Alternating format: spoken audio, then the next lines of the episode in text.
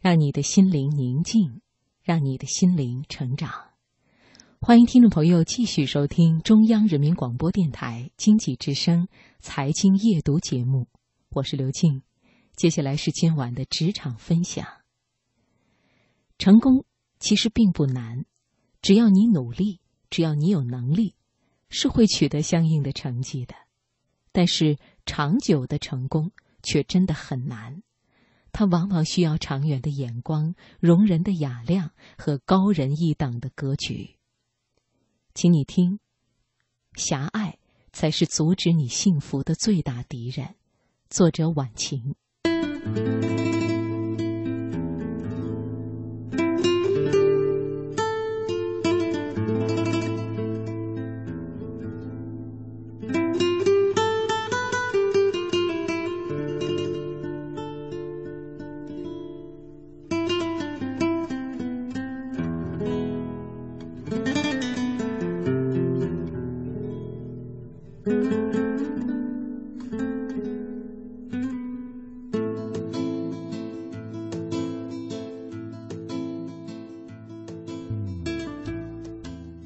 有一位很成功的企业家，在他的企业刚刚起步的时候，他求才若渴，到处物色能帮自己把企业做大的人。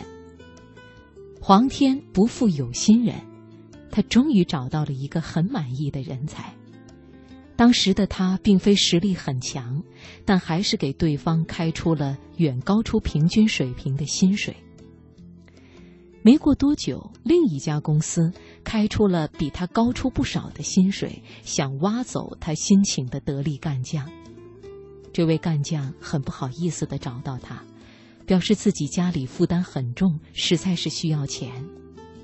他考虑了一会儿，就说：“他们开给你的条件确实比我的好，公司也比我大，我也给不起这样的条件，硬留着你也的确阻碍你的发展。”我理解你的选择。当时，这位企业家身边的人很是气愤，纷纷对他说：“这也太没有道义了。”还有的人说：“这么见异思迁的人，我们不稀罕，走了也好。”他听了，只是笑笑。又过了一段时间，商场风云变幻，斗转星移，之前的那家大公司。竟然在极短的时间内倒下了，而他的公司不但没有受到影响，反而稳步发展。他身边的人很高兴，觉得特别解气，叫你攀高枝，叫你见异思迁，这下好了吧？高枝断了，看你怎么攀。据说那位人才确实有点后悔，身边的人很高兴的把这个消息告诉了企业家。让他好好解解气。哼，后悔！昨天你爱搭不理，今天你高攀不起。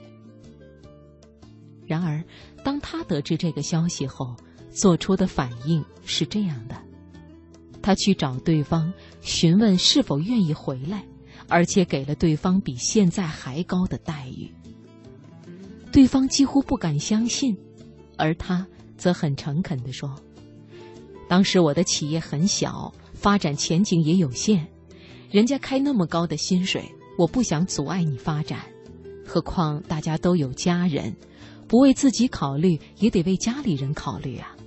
所以我理解你的选择，换做是我，可能也会做这样的选择。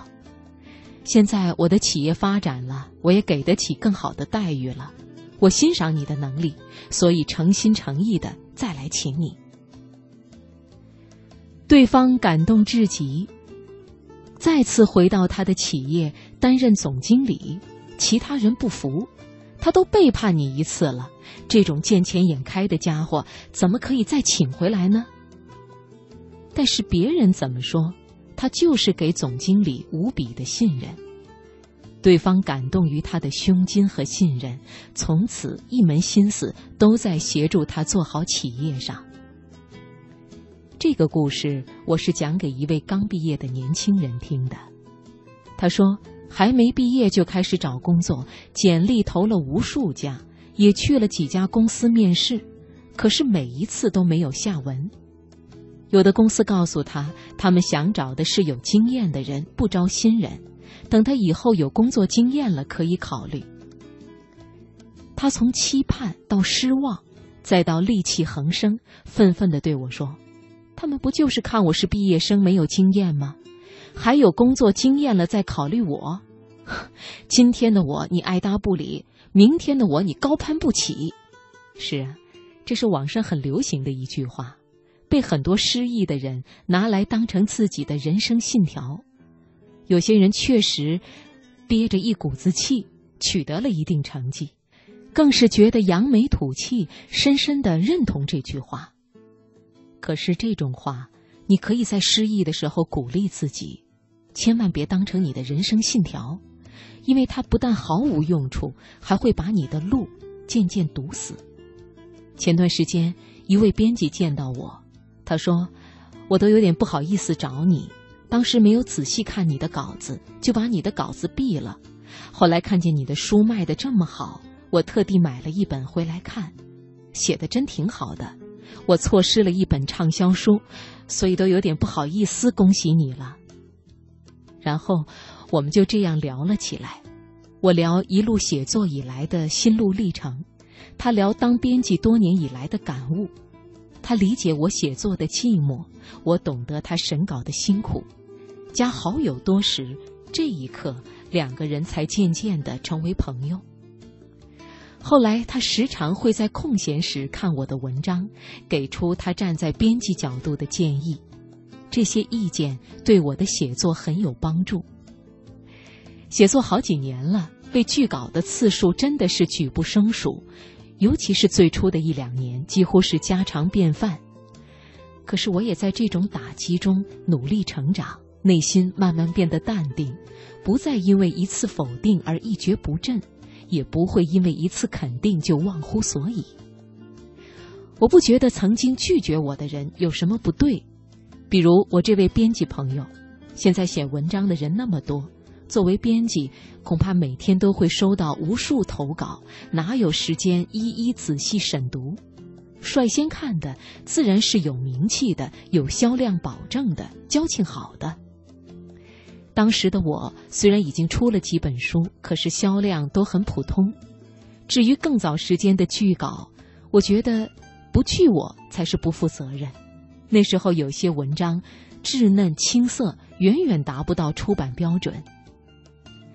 曾经否定我的人，后来再来找我，我不觉得这是什么扬眉吐气的机会，反而觉得这是一种鼓励和肯定。说明人家看到了我的进步，并且给我的进步予以肯定，还有比这更令人高兴的事吗？